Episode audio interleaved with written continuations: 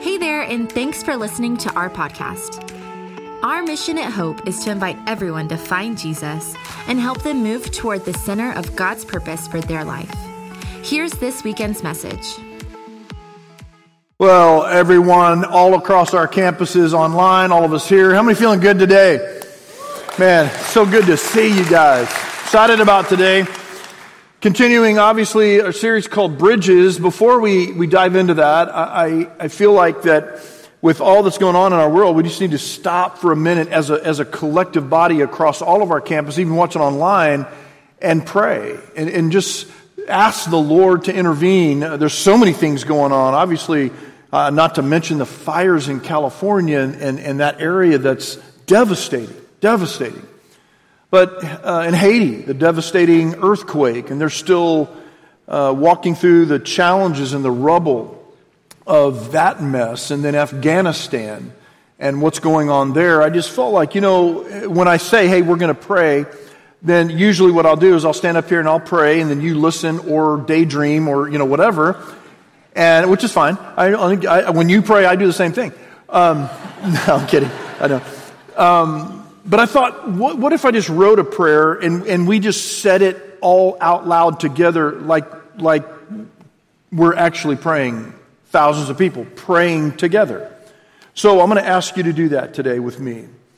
As we specifically pray for Haiti and we pray for Afghanistan, uh, how many understand that those people matter to God? And if they matter to God, they should matter to us.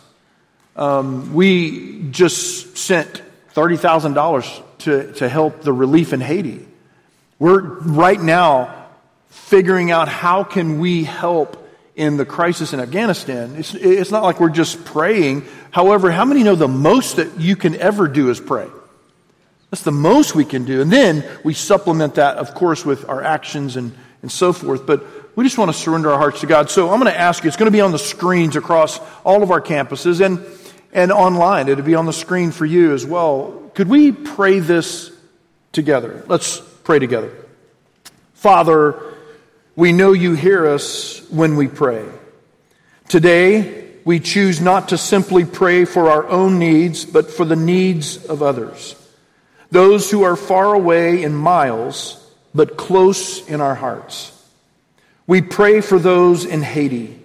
May your comfort, peace, and provision be theirs. We pray for the leaders on the ground. We ask you to give them wisdom, compassion, and the help they need. We pray for ministries and organizations who are trying to help them.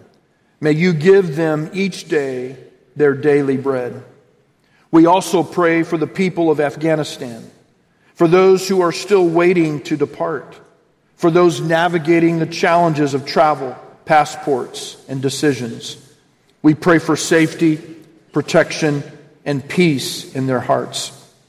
We pray for the Christian pastors and leaders who are in fear for their lives, yet willing to lay theirs down for the sake of others. Grant them divine protection. We also pray for those who are now leading this country. We pray that you would reveal your love like never before May they understand how wide, how deep, how long, and how high your love really is for them. And may they accept your invitation for salvation. Finally, Lord, grant our government and other leaders around the world who are concerned about this country wisdom as they lead. May your kingdom come and may your will be done in this nation as it is in heaven. In the name of Jesus we pray. Amen. I hope that you will continue to pray for these countries as well as our world and, and the, the craziness that we're in. You know, it just doesn't seem to end. A year and a half ago, we were met with one of the greatest challenges that in our lifetime we've ever faced. Um, but on top of that, uh, that, that uh, medical challenge, COVID, we added the racial challenge, we added the political challenge that we're all still in today, and, and it brings a lot of disunity, doesn't it? It's brought disunity to our church. It's brought disunity to our country. It's brought disunity to our world in a variety of ways. And as we continue this series called Bridges, what we want to do is understand that we are the bridge, that we can be, be, be, a bridge. We talked last week about burning some bridges and crossing some bridges. Today we're going to talk about that we are the bridge, and next week we're going to talk about building a bridge. But today, you're going to be blessed.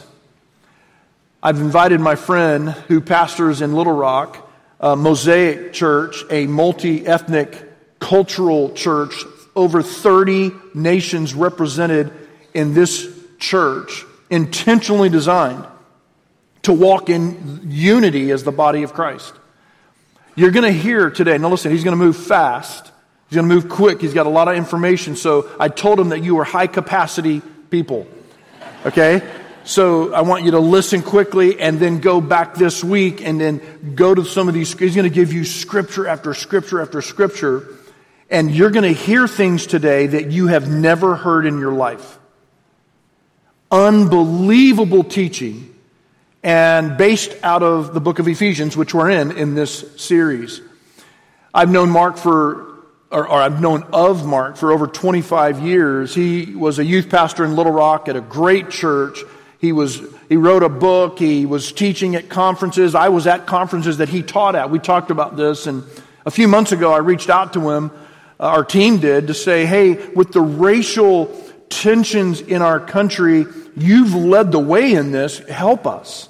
Give us some, give us some uh, wisdom to navigate some of these things because we want to be all that Jesus wants us to be and answer the prayer in John 17 that we would be one.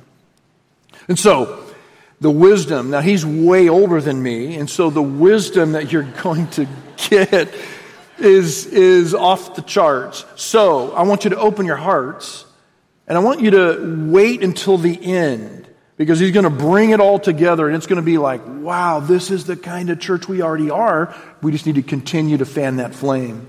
I believe that. So, would you join me across all of our campuses in welcoming Mark DeYmaz as he comes to teach on the book of Ephesians in our series called Bridges? Mark, thanks for coming, man. We're so grateful. Love you too, buddy. Thank you, John, and good morning, Hope. So good to be with you here this morning.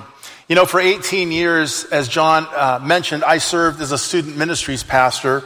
The final eight of those years, from 1993 to 2001, at an amazing church in Little Rock, Arkansas. When I got there in 1993, the church was about 2,000 people. Eight years later, it was 5,000 people. Uh, our youth group grew from 150 to 600 kids during that time. I was able to design and build and pay with cash a $3.5 million student center. Uh, I was in the top 2% of paid youth pastors in America. Uh, I ended up with nine full time people just to serve 7th through 12th grade students. In other words, I was living the dream in an amazing church until one day I looked around in 1997 and I realized that the only people of color in this otherwise tremendous ministry that I was a part of, the only people of color were janitors. And that began to bother me. And so for the next several years, I, uh, when I could, I threw out what I'd learned in seminary. I threw out what I'd been taught regarding the nature of the New Testament church. For instance, I was taught that the churches in the New Testament were segregated. Uh, Jewish believers went to Jewish churches, Gentile believers to Gentile churches. Uh, is that really true? I began to study, use my degree in exegesis on my own, as opposed to just listening to what I'd been taught. In seminary, uh, we were taught that the, the way to plant, grow, and develop churches was to target a single people group. In plain English, you, you plant towards white people or black people or Hispanic people. Is that really the way it was in the New Testament? So for the next few years, I dove into this subject opened the Bible, did my own homework, and in 2001, I left that church, uh, went to the inner city of Little Rock with what Christianity today would call three years later a big dream in Little Rock. And that was could diverse men and women will themselves to walk, work, and worship God together as one in a local church to advance a credible gospel beyond the distinctions of this world that otherwise divide? And today I have the privilege, I get to share with you some of that learning in the late 19, uh, 1990s, 97 through 2001, specific to the book of Ephesians this morning. I'm so glad. And if you have a Bible, open it up with me to the book of Ephesians. As John mentioned, I'm going to go pretty quickly, but I encourage you to go back, uh, maybe watch the tape, not so much to watch me, but to, to dive into the Word of God for yourself and to see if, in fact, what I'm sharing with you resonates with your spirit. You know, I grew up Jesuit Catholic, attending Catholic schools. I was an altar boy. I worked in the rectories. And of course, I was very familiar, uh, therefore, with Christ's prayer, right? Uh, the Our Father, who art in heaven, hallowed be thy name. Thy kingdom come, thy will be done where? On earth as it is in heaven. And so in the late 90s, I began to ask myself, knowing this prayer, if the kingdom of heaven is not segregated, and we know the kingdom of heaven is not segregated. Revelation 7 9, every nation, tribe, people, and tongue, walking, working, worshiping God together as one is a part of the eternal body and bride of Christ. If the kingdom of heaven then is not segregated, then why on earth is the local church? If Christ taught us to pray what's going on up there ought to be going on down here, and again, we know the kingdom of heaven is not segregated, Revelation 7 9. If the kingdom of heaven is not segregated, why on earth is the local church? I began to ask myself that question. In fact, according to the latest statistics, 77% of evangelical churches in this country and 89% of mainline churches in the U.S. today remain systemically segregated, failing to have at least 20% diversity in their attending membership. Churches are 10 times more segregated than the neighborhoods they're in, and 20 times more segregated than nearby public schools. Surely it breaks the heart of God that the vast majority of churches in this country remain systemically segregated along the lines of color, class, and culture. And that little has changed in now the more than 100 years since it was first observed that 11 o'clock on Sunday morning is the most segregated hour of the week. Brothers and sisters, it should not be so. But more than bemoaning this from an emotional standpoint, the systemic segregation of the American church is undermining our ability to advance a credible gospel in an increasingly diverse, painfully polarized, and cynical society. My good friend Dave Olson with the Evangelical Covenant Church completed a study of more than 200,000 churches in 2010. And among other things, he found this that between 1990 and 2009, in a 20 year period of American history, when more than 56 million people became uh, uh, American citizens through birth or legal immigration, do you know how many people became active members of a local church during that same 20 year span? 446,540 people. Folks, that's less than 1%. And if you are a room full of pastors this morning, I, I would say to you, look me in the eye. No one is listening. No one is listening to the American church. No one is listening to our message of God's love for all people. Why? Because we otherwise preach and proclaim it from segregated pulpits and pews. And the message is unbelievable. The fact is, an increasingly diverse, painfully polarized, and cynical society no longer finds credible our message of God's love for all people, again, because it's preached from segregated pulpits and pews. Now, having said that, I'm not here this morning promoting this vision of building healthy, multi ethnic, and economically diverse churches uh, because of political correctness. Not because Barack Obama or Kamala Harris uh, are, are biracial and somehow represent the changing demographics of this country. The fact is, it's not about diversity, it's about discipleship. And ultimately, it's about the credibility of the American church to advance a credible gospel, a believable gospel, again, in an increasingly diverse society. The fact is, the New Testament church, as I referred, was what we would call today multi ethnic. It was envisioned by Christ on the night before he died. John chapter 17, verses 20 through 23, when he called us, that is, the disciples, those that would come after the disciples who believe in him through their word, he called us to be one in the church for the sake of the gospel. He prayed that we would be one so that the world would know God's love and believe. John chapter 17. Christ envisioned the multi ethnic church on the night before he died. But then Luke in the book of Acts goes on to describe what this type of church not only looks like, but the effectiveness of this type of church advancing the gospel. Now, most pastors in America and most churches believe mistakenly that Acts chapter 2, the church at Jerusalem, is the model church of the New Testament. The fact is, Acts chapter 2 is only a starting point, it is not the stopping point. And by and large, the church at Jerusalem was segregated. That is, it was a church filled with Jewish converts. But it's at the church at Antioch, Acts chapter 11 is described by Luke, that you see the vision of Christ come to fruition. Jews and Gentiles, men and women, rich and poor, willing themselves to walk, work, and worship God together as one in a local church. Which church is the first to take up a collection for someone other than themselves? Not, uh, not Jerusalem, it was the church at Antioch. Which is the first church to send missionaries to the world willingly? It wasn't Jerusalem, it was Antioch. The fact is, when your church reflects its community, the richness of its diversity, mission isn't a program, it's who you are. It's who you are.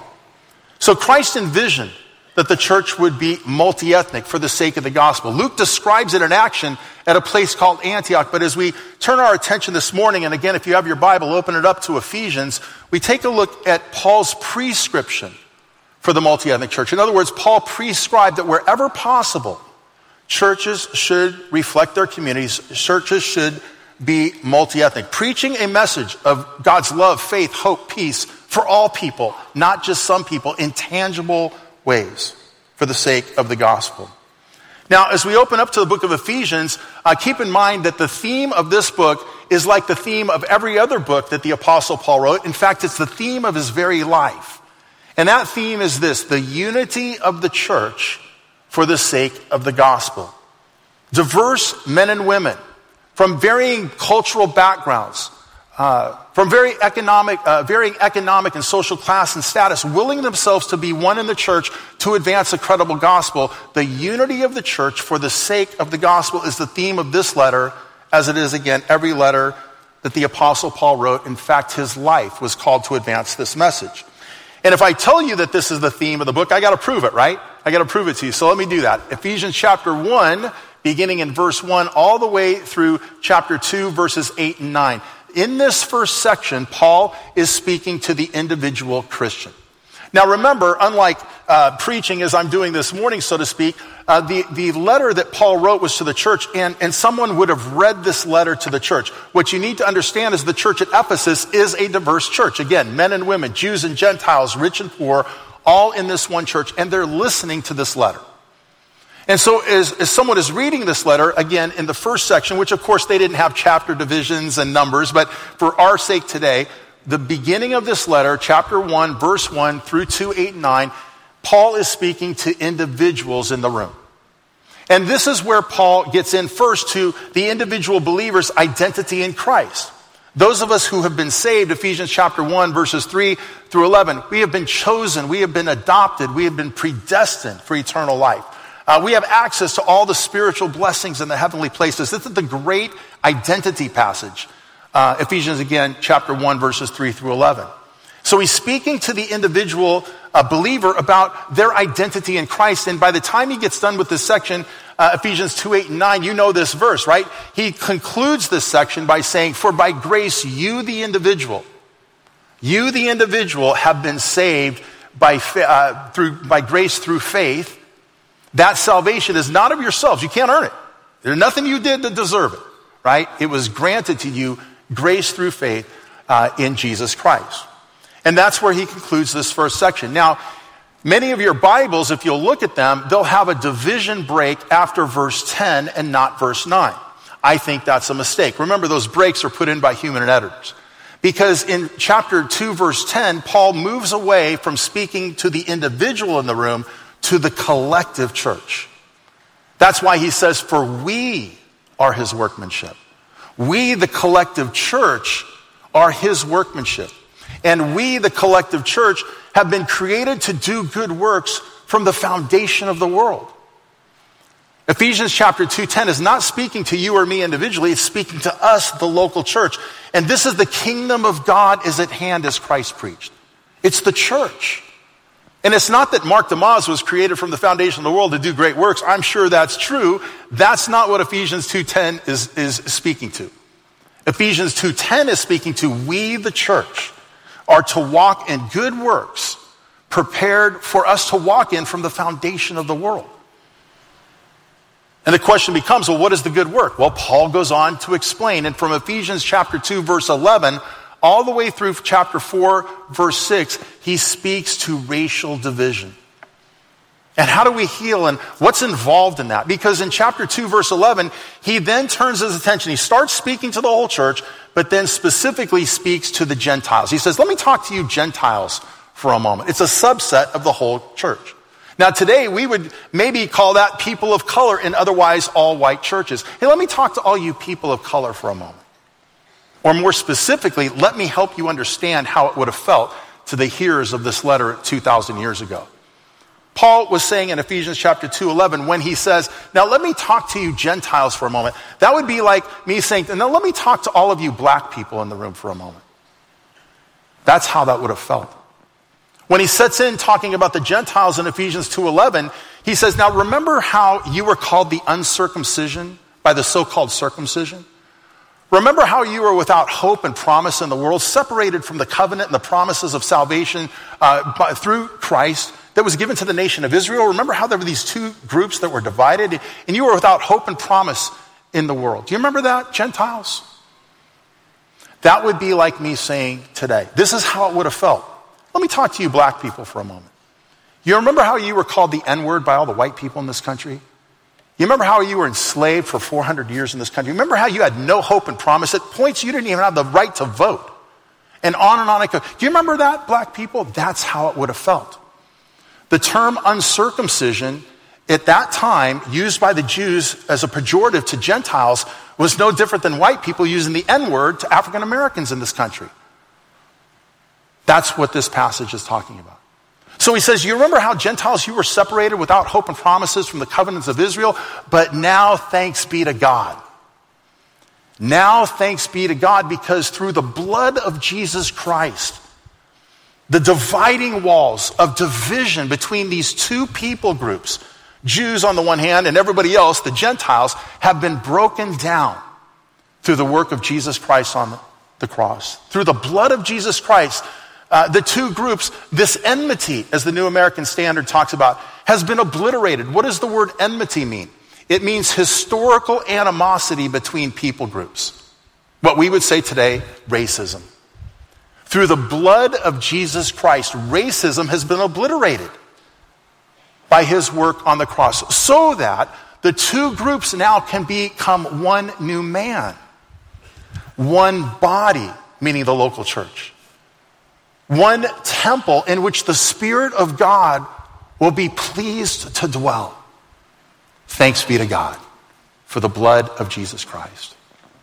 Now, in chapter 3, uh, verse 1, Paul is going to then pray for these people, pray for the collective church, and later on, he's going to explain if that's in fact true, which it is, how do we walk, work, and worship God together as one in a local church? How can we be one?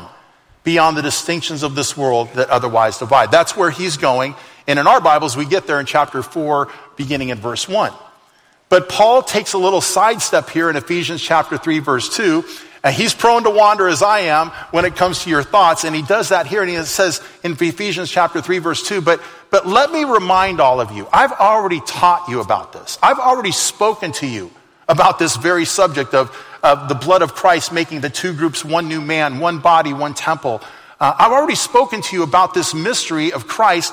And if you've forgotten what I've taught you, go back and read the letter that I've already sent. Boy, I wish we had that letter today. The entire letter devoted to this subject. But in Ephesians chapter 3, verses 2 through 6, Paul summarizes that letter, digresses from his prayer, to uh, explain or to summarize that first letter. He says, If you've forgotten what I taught, go back and read the first letter. Because in that letter, I explain to you what prophets and those who have gone before us long to understand, but has only been revealed to us in these latter days. That is the mystery of Christ. Now, the casual reader of Scripture here will see this phrase, mystery of Christ, and automatically assume Paul is talking about redemption, atonement, uh, the work of Christ on the cross. But that is not what the mystery of Christ, that phrase means here in Ephesians chapter 3, uh, verses 2 through 6. We know this is true because Paul is going to define it in Ephesians chapter 3, verses 6, uh, but he also defines it in Colossians chapter 1, verses 24 through 29, as well as Romans 16, 25 through 27. Three times in the letters of Paul, he refers to the mystery of Christ and defines it. And where you see that definition most clearly is in Ephesians chapter 3 and verse 6. And I'm summarizing now, but in Ephesians 3 6, he says, The mystery of Christ is this, to be specific. Gentiles, not just Jews, can be saved. Gentiles, not just Jews, are to be one in equity with the Jews in a local church. And Gentiles, not just Jews, will be part of the coming kingdom of heaven. This is the mystery of Christ. And people long to understand it, but it's only been revealed to us, he says, in these latter days. In fact, in Ephesians chapter 3 and verse 7, he says, To this gospel I have been appointed to preach. I have been made a servant, he says, of this gospel. Now, you might stop right there and say, wait, what the heck, what the heck is this gospel thing, right? What are you talking about this gospel? Again, the casual reader of scripture is going to think about the gospel atonement in Christ. But as Paul is speaking collectively to the church, again, how can we walk, work, and worship God beyond earthly distinctions? Having talked about the Gentiles without hope, here he speaks specifically about Gentile inclusion. He says, I have been made a servant of this gospel. Now, the word gospel is something we should pause for a moment to discuss. Because over 2,000 years of church history, the word gospel uh, has been uh, limited to just mean atonement, to mean redemption, the work of Jesus Christ on the cross. But the fact is, in Koine Greek, the Greek of the New Testament, the word gospel, all it means is good news. In other words, if you were drowning in a river and I reached in and pulled you out, it's gospel to you. That's all it means. It just means generally good news. But we have made that word as if it only means one thing atonement, redemption in Christ. So, with regard to atonement or redemption, I use the phrase capital G gospel because, in fact, there is a second gospel in the New Testament. It's the gospel of Paul. To this gospel, I have been specifically appointed by Christ. And you say, what the heck is this gospel? Now, to be clear, it's not a different gospel. In other words, not a different way to be saved. But rooted in foundation on the capital G gospel, Paul has been specifically called by God to proclaim another gospel, a more expanded gospel. Again, not salvific, but Paul's gospel is the gospel of Gentile inclusion. We just explained that, Ephesians 3 6. That Gentiles, not just Jews, can be saved. That's good news to the Gentiles. That Gentiles, not just Jews, can be one in the church with equity. That's good news to the Gentiles. That the Gentiles will be part of the coming kingdom of God. That is good news to the Gentiles because before they were separated from those promises, but now through the blood of Christ, been made and brought near to the Jews in this regard. So, this gospel to which Paul has been appointed is the gospel of Gentile inclusion. And again, in Romans chapter 16, verses 25 through 27, he even calls it my gospel. After speaking or writing a letter to the diverse church at Rome, calling them to the same thing he's calling the church at Ephesus here, to be one in the church for the sake of the gospel, at the end of this great letter, he says this Now may God establish you all, if I say it in the South, y'all, right? Black, white, Asian, Hispanic, rich, poor, men and women May God establish this church according to my gospel and the preaching of Jesus Christ. So again, you say, what the heck is this my gospel? Imagine if I showed up today and I said, I'm so glad to be here, John. Thank you so much for having me. I'm here, folks, to preach my gospel. How would that feel, right? But Paul says the gospel of Gentile inclusion, this good news to the Gentiles, is what God has called me to preach. And I'm doing that. And the entire book of Romans is about this subject as it is with the book of Ephesians. Now, the question becomes if this is all true, why? Why are we to be one in the church for the sake of the gospel? Well, of course, to proclaim that credible gospel, but Paul, beginning in Ephesians 3.10, goes on to give us some other so that's. Why, right? He says, so that the manifold wisdom of God will be displayed to the world through the church. The word manifold in the Greek literally means multicolored. That's what it means. He's talking about this culture and this color coming together as one. If Christ is lifted up, he draws all people not just some people to himself. And that gives all people in the community hope when they see that lived out in a local church. Why should we be one in the church? To advance a credible gospel. So that the multicolored wisdom of God will be on display to this community so that people will find hope. Hope for all, not just some. Verse 16, so that you all, y'all, collectively, this church will be strengthened with the power of the Holy Spirit. So that Christ will dwell collectively in your heart as a church. Verse 18, so that you will know the love of God which surpasses understanding. Verse 19, and then he says specifically, so that you would know the height, the breadth, the length, the depth of God's love. What is he talking about? He's talking about it like this, if I can say it like this. Maybe African Americans have the depth of God's love, but they don't have the breadth, the width, the length. Maybe white people got the length of God's love, but they don't have the breadth, the depth, the height. You see, everyone contributes to something like a prism. You spin it, and there's all these different reflections of God and who He is in love. And we, and Paul wants us, he prays for this church that we could know this in our unity and diversity. Because apart from it, you just get one angle of God's love. You just get the height of God's love in a segregated church. You just get the width of God's love. But he wants us to experience the totality of God's love by being one in the church for the sake of the gospel. As an illustration, it's like this. You know, it, it's like if, if, people groups were like a salad, right? So there's lettuce and cucumber and tomato and crouton. Think about all those ingredients as, as different people groups. Paul's saying, I want you to get in there and taste the full salad, but in the American church, what we did, yeah, we want all those ingredients in there, but we pour white ranch sauce over the whole thing. You understand what I'm saying? You stick your fork in lettuce, it tastes like ranch sauce. You taste, put your fork in a tomato, tastes like ranch sauce. The crouton, see, Paul's saying, get rid of your sauce. Because when you taste the lettuce, we want to taste the lettuce. We want to taste the tomato. We want to taste the crouton and on and on so that we as a church can experience the totality and the fullness of God's love.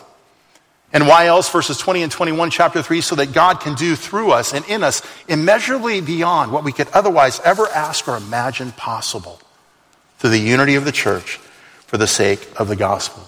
So then in chapter 4, he does go on and address the how. How do you do this? And he gives us specific instruction. He says, walk in a manner worthy of your calling. Again, in the American church, we think every you means me individually. But he's saying, church, collectively, walk in a manner worthy of your calling. What is the calling? To be one in the church for the sake of the gospel. How do you do that? You're going to have to be humble. You're going to have to be patient with one another, forgiving, forbearing with one another in love. You're going to have to recognize that your way is just a way to do things and not the way to do things in this wonderfully diverse church. Why? Because there's only one Lord, one God, one faith, one baptism, only one God who is over all people groups, working in all people groups, and working through all people groups. And by the way, beginning in chapter 4, verse 7, you all have gifts. You've been given spiritual gifts, and Paul addresses this in Romans and Corinthians. And you know these passages. There's some of you are eyes, and some of you are hands, and some of you are feet, and some of you are legs. And beyond your ethnic and cultural diversity that has to act as one, you have to bring your spiritual gifts together in unity to advance that credible gospel. And by the way, husbands, you got to be one with your wives. And wives, you got to be one with your husbands. Parents, you got to be one with your kids, and kids, you got to be one with your parents. And masters and slaves in those days, even in work, as we get out there as owners of businesses and employees of companies, we have to represent Christ well as one. So we present a unified message in an increasingly diverse society so that all people, not just some people, will be attracted to that capital G gospel of God's love, again, for all people, not just some. So finally, when he gets to chapter 6 and verse 10, he addresses the what? He's addressed the why, he's addressed the how, but what is the challenge?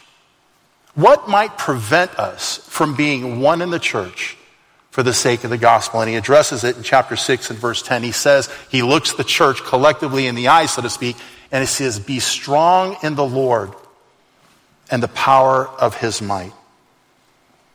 He says in verse 11, You collectively, this church must put on the armor of God so that we can stand firm against the schemes of the devil. What is the scheme of the devil? And wicked forces, as he addressed earlier in this book, the wicked forces in this world and in the heavenly places, they want to divide us. He says in chapter 6, verse 12. Your struggle, our collective struggle to be one in the church for the sake of the gospel is not one of color and culture, flesh and blood. See, you say you're fighting it out over flesh and blood issues, right? Color issues, culture. You're judging each other by color or culture. Or James talks about economic privilege and class. He says, What are you talking about? At the foot of the cross, there are no distinctions. Sure, there's men and women, there's Jews and Gentiles, black, white, Asian, Hispanic, of course, but no one people group is better than the other. The ground is level at the foot of the cross. And the struggle for us to be one is we let the world influence us not be strong in the Lord. We're supposed to be strong in the Lord and understand and live by this. But he says, Your struggle, collectively, our struggle, is not against the color of a man's skin or their cultural background. But that's what you think it is, but that's not it. The struggle to be one in the church beyond the distinction of this world to advance a credible gospel is a struggle against wicked forces in this world and in the heavenly places, it's against the devil himself because these forces want to divide us along the lines of color, class, and culture. Because if they divide us, if we allow them to divide us along the lines of color, class, and culture, it guts the credibility and the power of the gospel. In plain English, it's less people get saved, Less people get into the church. You see what I'm saying? And that's what the wicked forces of evil in this world want and the wicked forces in the heavenly places. They want to divide us along the lines of color, class, and culture. But, church, do not let them. Do not let them. Your battle can't be against each other based on color and culture. It's got to be against wicked forces. You have to stand as one by putting on the armor of God. Because only then can we come together in the beauty of our diversity to stand with a unified message that's believable in a diverse society so that we can offer love, faith, peace, hope to all people, not just some people, beyond the words of our lips, but through the work of our collective action. In verse 18, then in chapter 6, finally he says, Now pray for me that boldness will be given me in declaring this message. Again, the casual reader of scripture thinks he's talking about declaring Jesus. Hey, pray for me boldly, I can teach, preach Jesus. That's not what he's talking about. He's talking about preaching this gospel. The gospel of Gentile inclusion is for what reason, by the way, he is beaten and run out of town, and he ultimately ends up in a Roman prison and dies. Generally for preaching Jesus, but specifically for preaching Gentile inclusion in what would have been an otherwise all Jewish church, all Jewish salvation, and all Jewish coming kingdom of God. So, what does this mean for us then? Well, this theme is bridges, right? And I was given the title of a message, Be the Bridge. I, I kind of strike through the B and say, No, we the bridge. We collectively are to be the bridge of the power of the gospel to all people, not just some, by being one in the church for the sake of the gospel. So we learn not only from Ephesians, but for instance from Acts chapter 15. Here's three quick points on the way out, so to speak. Don't make it difficult for others to belong to this church. Don't make it difficult for diverse others, someone different than you, to belong to this church. Acts chapter 15. Galatians chapter 2, second point. Don't prefer some over others based on color or culture. Galatians chapter 2, verses 11 through 13. And finally, don't extend power, position, or privilege to people in this church, to some over others, based on economic class or social status. Don't make it difficult for others to belong. Don't prefer others over some based on color or culture. And don't prefer some over others based on economic class or social status. In these ways, we can will ourselves to walk, work, and worship God together as one.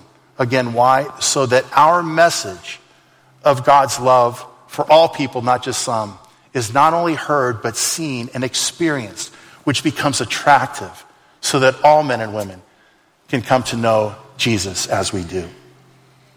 My friend Chris Rice wrote in a book, More Than Equals, in 1999, a quote that still rings true to this day. He said this I have become convinced that God is not very interested in using the church to heal the race problem in this country. But rather, I believe in these days, God wants to use race to heal the church. Let us pray. Father, I pray that you would give us individually and collectively the will to lean into unity and diversity for the sake of the gospel. And may you continue to bless Hope Fellowship in this regard, proclaiming a credible gospel in an increasingly diverse society so that others can come to know you as we do. In Jesus' name, amen. Thanks for listening to Hope's weekend message. Visit hopefellowship.net and further connect with us by downloading the Hope app from the App Store or Google Play. Have a great day.